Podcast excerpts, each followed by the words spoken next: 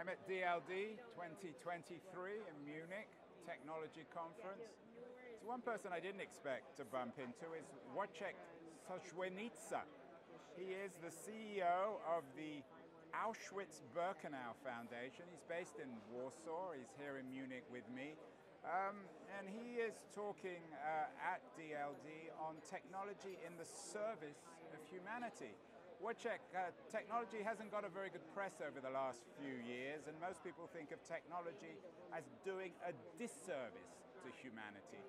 How does this all connect to you running the Auschwitz-Birkenau Foundation? Thank you. So the, uh, the foundation was established around uh, 12 years ago with one purpose, to safeguard all the authentic remains at Auschwitz-Birkenau. That is the whole infrastructure of the post-camp and all personal items of prisoners, survivors, and, and victims alike. And when COVID hit, we came to the conclusion that something needs to be done because all of a sudden the memorial, like so many other cultural institutions and museums and memorials around the world, had to go under lockdown. For Auschwitz-Birkenau, this meant that the voice of Auschwitz, the warning voice, um, which is war warning the population worldwide, and in 2019, the last pre-COVID year, we had 2.3 million visitors with an increase over the past decade of 5 to 7%. So when, when COVID hit, uh, all of a sudden the memorial had to be shut down. And we realized that we have to do something extraordinary because people reached out and they told us, we need access. Auschwitz is unlike any other museum. And there is people who have family stories, there is families of survivors, there is school classes who expect access, and you have to do something. And we said, well, we would like to do something, but it's extremely difficult to do something. Um, having our background in preservation, in fundraising for preservation. So we got together with two wonderful companies from Israel. One is AppsFlyer, the other is Diskin. And for the past two years, we've been building a uh, platform, remote platform for remote guided visits, which very soon in a couple, in the next two to three months will be launched. And it will allow um, for people from all over the world to visit Auschwitz-Birkenau remotely from any place, basically, through a living guide at the other end. So if you will be interested in visiting, you will uh, book a tour, you will connect on a date, a specific hour, with a uh, living human being at the other end. And they will uh, guide you for one hour and 45 minutes um, on, on site. It's an interesting idea. I don't know whether I use that word interesting. I can't think of a better word, but uh, it's it must be controversial as well, Wojciech. I, have been to Auschwitz and the, the physical experience is as, as, jarring personally as I've experienced in my life, perhaps comparable to, to visiting Hiroshima. How can this be done virtually without reducing it to just another online experience? Yeah, so I was, I was surprised myself very much because um, in, in 2020, when um, COVID was coming, I was planning a trip to, to Chicago to meet with various Jewish organizations to speak about the foundation, the preservation program, and to look for partners. And when it turned out that international travel is not possible, I reached out to them and I said, we have to postpone most likely. And they told me, no, we're not going to postpone. We're going to do it over Zoom, online. And I was very skeptical in the beginning because, uh, like you, I, I had no experience. And uh, at Auschwitz, we uh, do everything to um, to make this personal, this experience as personal as possible because nothing can replace a visit on site. So I was skeptical, but uh, then we organized a tour over Zoom, over the platform, for uh, Auschwitz One main camp, and uh, we had over 100 uh, participants. And three weeks later, we did a tour for, over Birkenau, Auschwitz to Birkenau, and uh, that gathered over 240 participants. And I was sitting in my office in Warsaw. We had a wonderful guide who was live at Auschwitz, who was guiding on site. And uh, the, uh, the result was extremely impressive, very moving uh, for all participants. And it told me that this is perhaps a solution we should pursue and look at, um, um, at a systemic uh, solution. So we started immediately working on, on uh, something for the memorial, for the Auschwitz Memorial. And uh, the technology is very well advanced. We're right now testing with guides on site. The Auschwitz Memorial has 350 guides who are working daily in uh, 21 languages. So not only can we make sure that uh, the, the memorial will be able to operate should an international crisis happen again. A pandemic, for example, or international traffic should be, should be stalled, or a financial crisis would uh, cause people, um, would um, make people unable to travel to Auschwitz-Birkenau. But we right now understand that with this technology we can reach audiences worldwide who would never have the chance to, uh, to arrive in person because they live very far away in Latin America, in Africa, in Asia, and uh, for them to make the effort um, is, is, is beyond uh, any possibilities because of financial reasons, of organizational reasons. So right now we understand that uh, this tool might be uh, wonderful in bringing the story of survivors and of victims uh, to any classroom actually, or to any living room if families are interested. We can, we can bring this experience over any screen um, um, to, to private homes, to uh, university campuses, and to school classes. Wojciech, you live in Warsaw. You don't need me telling you that the Holocaust isn't dead in Poland, an enormously controversial political issue. How has your initiative of, of, of, of taking Auschwitz-Birkenau Birkenau virtual, how, how's it been um, treated in Poland itself? Is there any controversy over what you're doing? There is, there is no controversy. Um, we are, uh, since, uh, over the past two years, since we started working on this platform, there were many voices raised, um, most of them about um, not having uh, a life experience on site because most people who made the experience came, of course, in person. So um, the, the biggest discussions we had were around ethical decisions. Is it okay to try to share this experience over screen, over large distances, but there is no political um, um, discussion whatsoever, and I, I, neither in Poland nor in any other country, uh, I haven't come across it. So I, I think that uh, this will be regarded as, as, a huge opportunity for many countries. Um, those 2.3 million visitors who arrived in uh, 2019, out of them 400,000 were Polish visitors. It's, it's, the largest, single largest national group because Auschwitz-Birkenau, like so many other memorials telling the story of the Holocaust and the crimes of the Shoah is in the curricula of uh, Polish schools. The second largest group was from the UK. Um, Great Britain has a wonderful uh, Holocaust educational program, and they bring young people, many young people, to, to Auschwitz-Birkenau. I'm right now speaking to some governments in Europe, also local governments. Uh, for example, the mayor of Leeds from the UK visited recently, and he said he would love to um, open this opportunity for um, students from his city who will not be able to come in person. Uh, but they should have the chance to, uh, to visit Auschwitz-Birkenau, to meet a living guide, to learn about um, um, individual stories of victims from first-hand um, guides and educators' experience. Uh, so I don't anticipate any criticism from any governments, um, democratically elected governments, who respect human rights and who understand the dangers of polarization, racism, anti-Semitism, and so on. Which, what's your background as a Pole? Uh, how did you get into this? So uh, 13 years ago when the foundation was established, I had the honor to work with uh, Władysław Bartoszewski, who was an Auschwitz survivor himself. He was a uh, Polish um, fighter for independence. He was born in Warsaw um, in the 20s of the 19th century. And um, he was caught in a roundup in uh, Nazi-occupied Warsaw and brought to Auschwitz-Birkenau where he had spent uh, four months of his life and experienced uh, terrible circumstances. And once being freed, because he was lucky enough to being freed from the camp, uh, he uh, understood that it's his lifetime mission to tell the story of, uh, of, uh, of, the victims and survivors of Auschwitz-Birkenau. And he devoted his life. He was very successful. He was Poland's foreign minister twice in free independent Poland. And when I was working for him, he was advising uh, Prime Minister Tusk as Secretary of State, and he was in charge of uh, Polish-German relations and Polish-Israeli relations.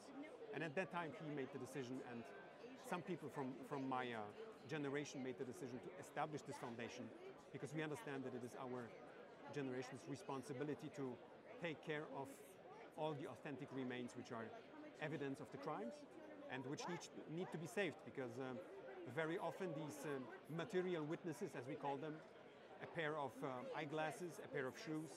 We have 100,000 shoes at, uh, at the memorial. They are very often the only um, material witnesses which, which are witnesses of the crimes. Very often we don't know the personal stories of victims.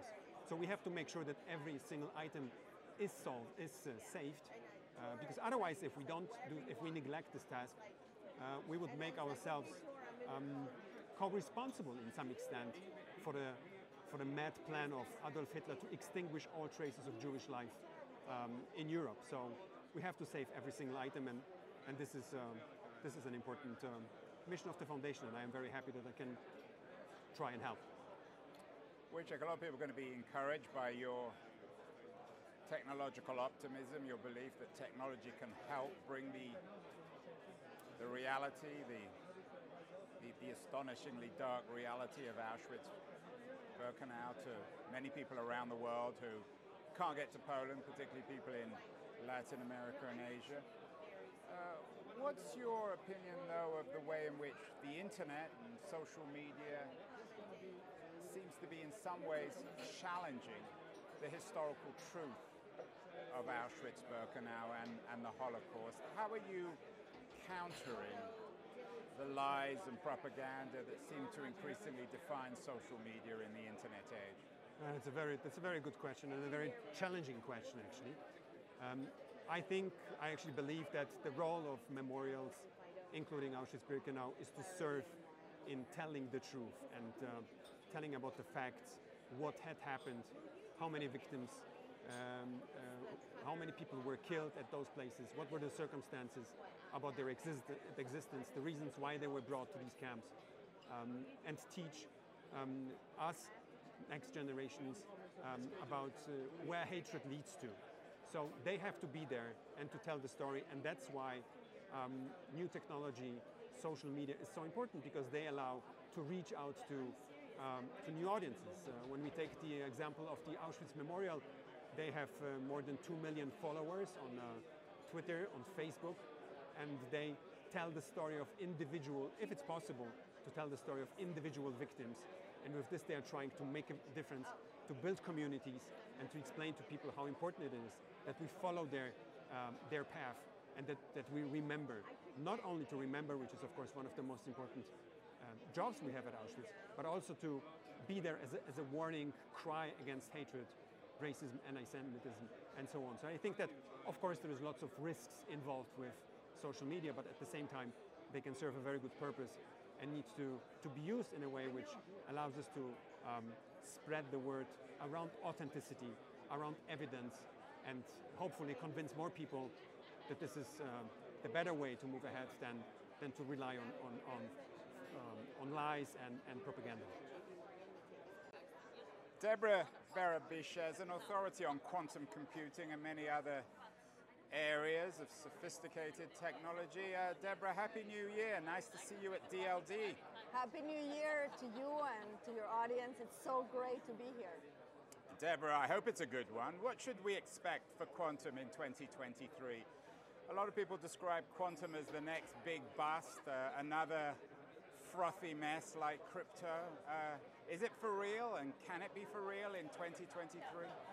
Well, uh, as you probably know, there's a lot of hype about quantum computing. If we can get to quantum advantage, which means that a quantum computer would be able to solve a particular problem better than any uh, super classical computer, then you know that it would hopefully solve incredible complex problems in healthcare, in energy, in designing new materials, in cybersecurity. However, I'm one of the more, I, uh, uh, I'm not hopeful that we'll see quantum advantage in the next three to five years. I still think that we are working with an engineering issue that is really hard. We have to transition the science to making qubits that are uh, that work well, that have high fidelity, and that can actually calculate things better than a classical computer. So all I want to see for 2023 is one company solving a small chemical problem, for example, or an optimization problem better with a quantum computer than with a classical one. Deborah, for our non-technical audience, quantum computing might appear mysterious, magical, or fraudulent. In very simple terms, explain what it is and why it's such a profoundly, potentially profoundly revolutionary development in the history of computing. Absolutely. So, Andrew, the way we have been doing computing for the last 50 years or more is that we take electricity, a current, and we have little electrons flowing in a current, and we have a circuit design which forms a chip inside your computer.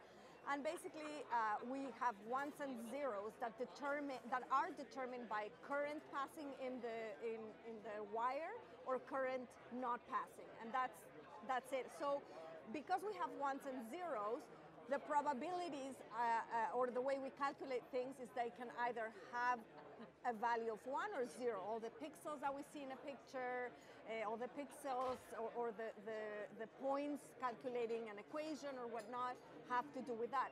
However, quantum computing is revolutionary in, in the sense that instead of using currents and electrons, now it's able to trap a single particle, like an electron or a photon or a superconducting uh, um, circuit trapping a state of matter that is in a quantum state.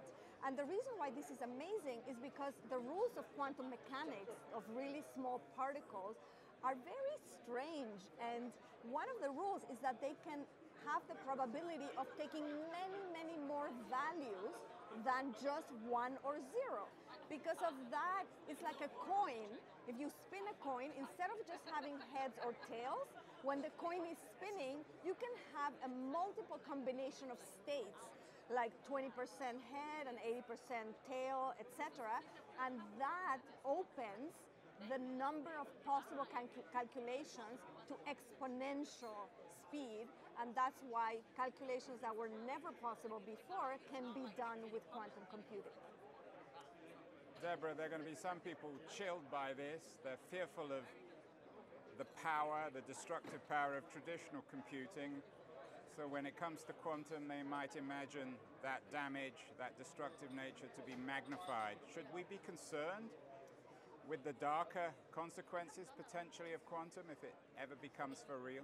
I think we should absolutely be concerned, but my point of view is that we shouldn't be more concerned about that particular technology than about AI, for example, because I think every piece of innovative and complex technology can be used for good or for bad, depends on you know the the in, in whose hands it ends up in. So quantum computing uh, can decrypt. It's a threat for uh, regular um, a, a cybersecurity and, and it can decrypt a bunch of passwords and codes of government and it can be a threat, it's also like really useful in many positive ways, like creating new medications and so on. So I think there should be committees formed about the ethics of quantum computing, just like we have a bunch of people working and doing amazing work about the ethics of AI or the ethics of IVF and fertility and so on.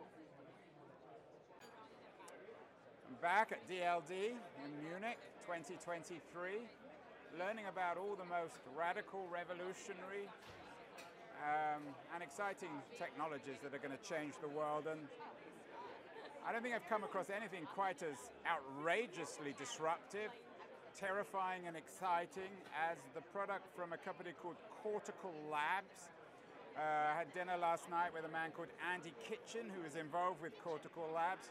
Uh, Andy, is Cortical Labs rebuilding the human brain and allowing it to essentially exist on its own without human beings themselves? That's such a huge and explosive question. I would say not quite yet. We grow uh, little fragments of brains inside a petri dish in contact with thousands of electrodes and we uh, interface with them.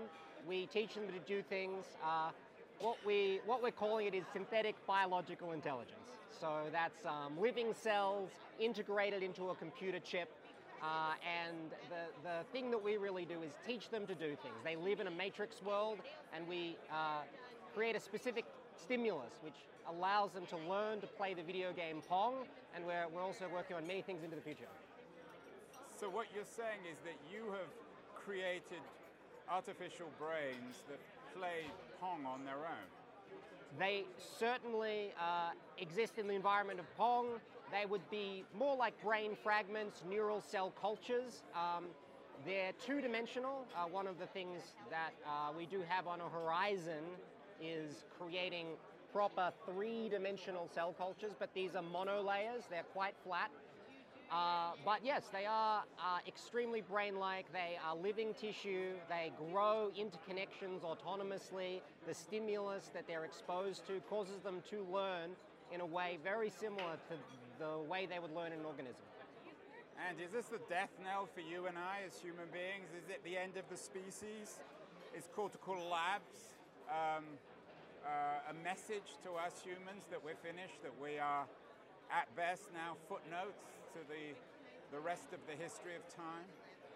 It certainly isn't. And I think what it does do is bring something that is often a philosophical thought experiment, the brain and the vat, into life and into the world. And it's something that I think is interesting, of course, as a piece of engineering, but is also interesting as a, as a piece of philosophy. And I think that the reason why people are sort of attracted and fascinated and sometimes, uh, you know, uh, astounded by the idea is that uh, it does, it does really push the boundaries of life because the system that we have built has many similar qualities to a living organism, but yet it is not quite a living organism. So this thing we've engineered is, is, is category defining. It's on the frontier of what is possible. Pushing the boundaries might be seen as a euphemism. You seem a very nice fellow to me, Andy. We had dinner last night. You're a, an Australian now living in Berlin. I would probably trust you maybe to pay for my dinner, but I'm not sure I'd trust you with the future of the species. Why should we trust guys like you? Thank you. That's very kind of you to say. Um, look, I think the only way to approach things like this are with something that sometimes lacks in the technical world, which is humility and collaboration. Um, one of my good friends and colleagues has now um, co-authored uh, a purely ethics-based paper with an ethicist.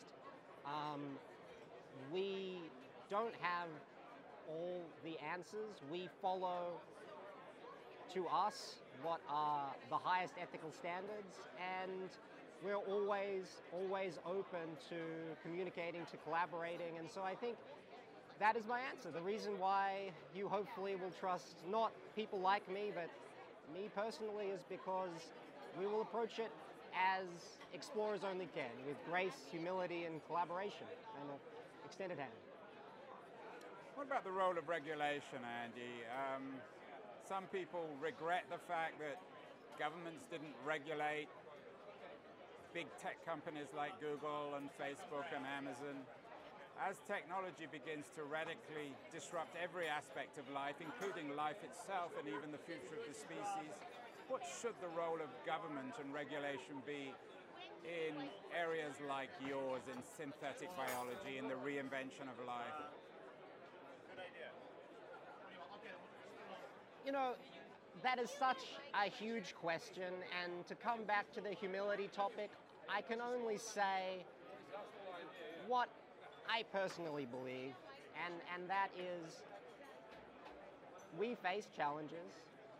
We must make sure we tackle these biggest questions, these future of humanity questions together.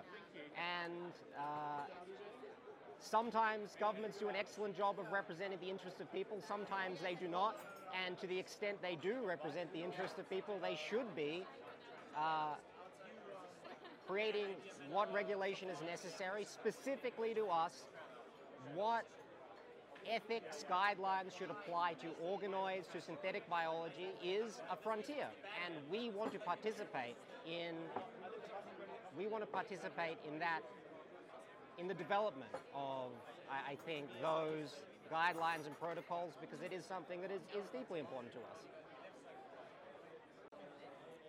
Amy Wilkinson, professor at Stanford Business School, the author of The Creator's Code, a hot hit book uh, from recent past. Uh, Amy, you are reasonably cautiously optimistic about AI in 2023. Tell us why. Why you are more optimistic and less fearful of the AI revolution. I'm optimistic because I think AI will actually amplify uh, business and different leaders. I think you will have an AI as your personal assistant, and uh, it will make people more productive. So instead of replacing jobs, I think it will uh, simply help you replace menial work and be able to do higher quality work. Amy, there are some people who believe that um, AI will put us all out of work, that uh, smart machines will replace human beings. Are you in any way fearful of that? Uh, no, I actually think that AI is going to create some kind of, uh, you know, shift in the type of the work we're doing. But I think that uh, AI may do average, mediocre jobs at writing, chat GPT, etc. And then editors and writers are going to take that as a first draft and up level and be even stronger at it.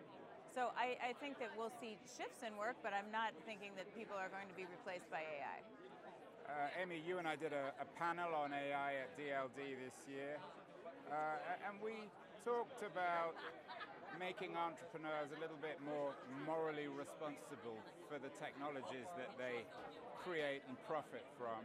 Is that something we need to focus on at, with AI? You teach at Stanford University, which has produced some of the world's most brilliant, but also sometimes controversial entrepreneurs. Do we need to focus on the moral as well as the technological yes. potential of this technology? Yes, 100% we do.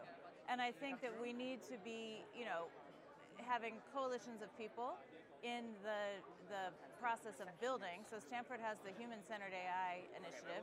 We've got all kinds of people uh, from industry, from government, from academia, that are coming together to try to have oversight over what this is. So yes, we need to have transparency on where information is coming from. We need to try to have you know, lack of biases in AI engines. So there's a lot that we need to do. But again, I'm on the optimistic side that this will happen.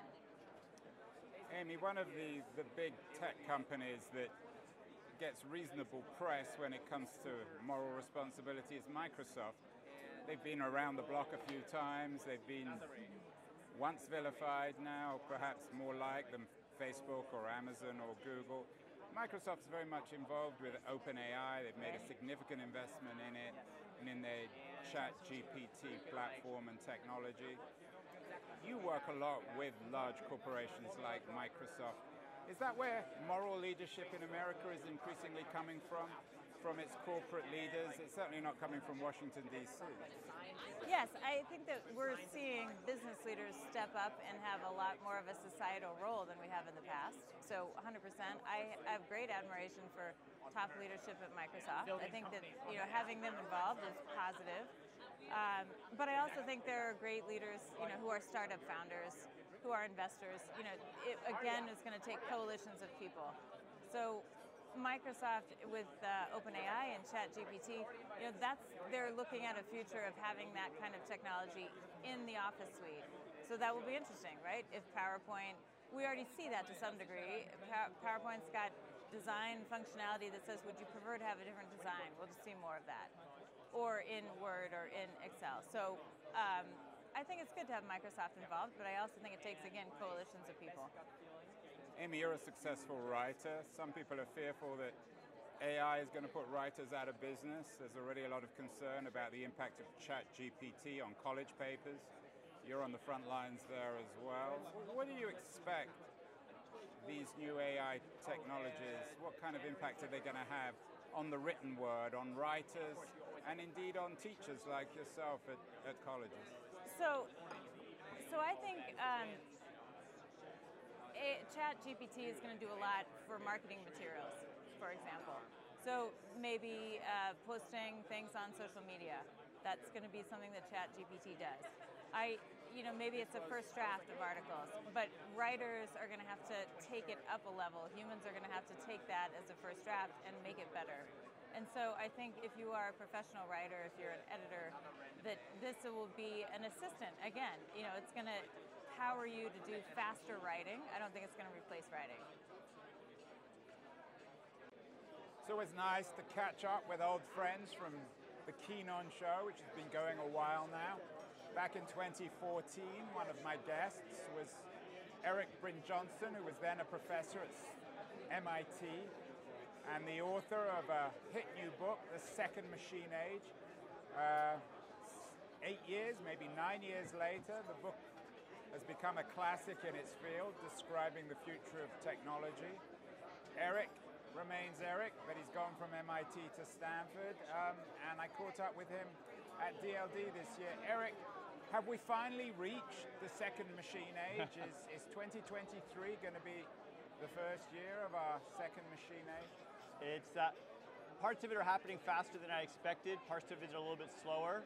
The part that's happening faster is what's happening with uh, you know generative AI, large language models. I've been blown away. It's been fun being out at Stanford where I'm close to a lot of the people who are inventing that technology. I've been surprised how powerful it is. Parts of it are happening a little slower. Uh, self-driving cars aren't quite where I thought they would be by now. Um, certainly our, our political and business institutions aren't keeping up. So it's been an uneven and rocky ride. You might just remind everybody, uh, Erik, what the second machine age is or what you meant by it. Well, we call it the second machine age because the first industrial revolution really was all about using machines to take over some of our muscle, our physical uh, tasks, and uh, that has had a good run for a few hundred years and created 50 times more wealth than we had back then.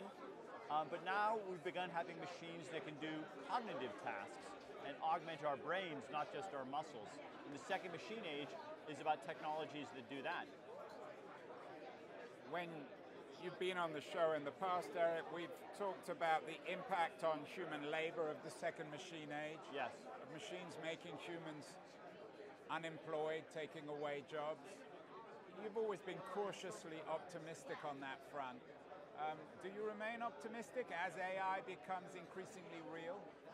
Well, yeah, I'd call it even mindful optimism, which is that I don't think that good outcomes are inevitable. Uh, I don't think bad outcomes are inevitable. I think we have some choices. The tools we have right now are much more powerful than any tools we've had before, and almost by definition, that means we have more ability to control our future, to change the environment, and our values therefore become more important. If we use these tools to create widely shared prosperity, the next decade could be the best decade ever. But it's also possible that we'll use the tools, as we have to a large extent the past 10 years, to increase the concentration of wealth and power, and that would leave a lot of people worse off. So I'm only optimistic to the extent that we could have a better outcome if we choose to use the tools in the right way. Lots of talk, Erik, in 2023 about new AI companies like OpenAI. Um, have we seen the first real companies of the second machine age yet? Would you include the Googles and the Facebooks and the Amazons? Or are we going to see newer companies, maybe like o- OpenAI, that reflect the profound uh, change of a second machine age? There's wave after wave of new companies, and, and what OpenAI is doing, I, I personally think it's incredibly exciting. I thought what Amazon did, changing retailing, was exciting, and I have no doubt that there are other ones that I don't know the names of yet that are uh, being incubated right now. I think the next few years will be quite disruptive because these large language models, these generative models, are so powerful, they're going to create new industries and whole new ways of doing business. So the pace of change is likely to accelerate as we have more companies that have these kinds of uh, capabilities. Erik, you're the author of a number of best-selling books. Um, the Chat GPT uh, has worried some writers and people in the intellectual business of one kind or another. Are you concerned about the impact of this on writers and teachers and indeed students? Uh, I'm concerned that a lot of people are really misunderstanding what the technology can do. I think we should be embracing this technology and we could have a decade of some of the best writing ever, some of the best poetry, some of the best songs, some of the best fiction, some of the best nonfiction and essays the answer is not to try to stop the technology or detect it or prevent people from using it. There's an AI conference that recently banned people from using it to help for their papers. A lot of uh, high school teachers and college teachers are trying to keep their students from using it. That's the wrong mindset. These tools should allow us to write better than we did before. I've been already begun using it. I was using it to help with some comments I wrote for the National Bureau of Economic Research. First in my own voice, and then for fun I had it write it in the style of Taylor Swift. And I think the audience loved it. It was poetic, there were metaphors I never would have thought of, but it usually requires having a human in the loop and having a human and a machine working together, having GPT-3 and GPT-4 working with a person to point it in the right direction, I think is going to create more and better writing than we've ever had before. Erik, uh, at DLD 2023, you're talking with uh, Andrew McAfee, you're co-author of The Second Machine Age, and the, uh, with the editor of The Economist uh, about the growing gulf between European and American tech. Is this a chasm that's going to grow even deeper in 2023? I think it may, actually. Um, we're seeing power laws become more and more important. Winner take all economics become more and more important. That's the nature of the economics of digital goods. That's the nature of networks. And even within the United States, we're seeing some uh, cities and coasts pull away from others, and we're having more unevenness in different companies pulling away from others, and the same thing's happening at the nation state level. So I would not be surprised if we saw an even bigger gap uh, going forward than we've had in the past. Erik, you're a smart guy, taught at MIT, now at Stanford. Uh, so you can see the future about as well as anyone. Of course, no one can ever really see the future. Any hunches about what we're going to be surprised with in 2023 on the tech front? New technologies that we weren't expecting? Is technology going to be what? Uh, what are we going to be looking for in 2023? Would we be surprised? I think there's still a lot of run for these large language models. And when GPT-4 comes out, I think people will be surprised at how much more powerful it is even than GPT-3. Um, big companies like Google may be disrupted and industries like the legal profession, medicine, uh, screenwriting in Hollywood will all be affected quite dramatically as well. So we're going to bring forward some of the predictions of when artificial intelligence, artificial general intelligence is going to be pervasive and widespread as we see these tools rolled out.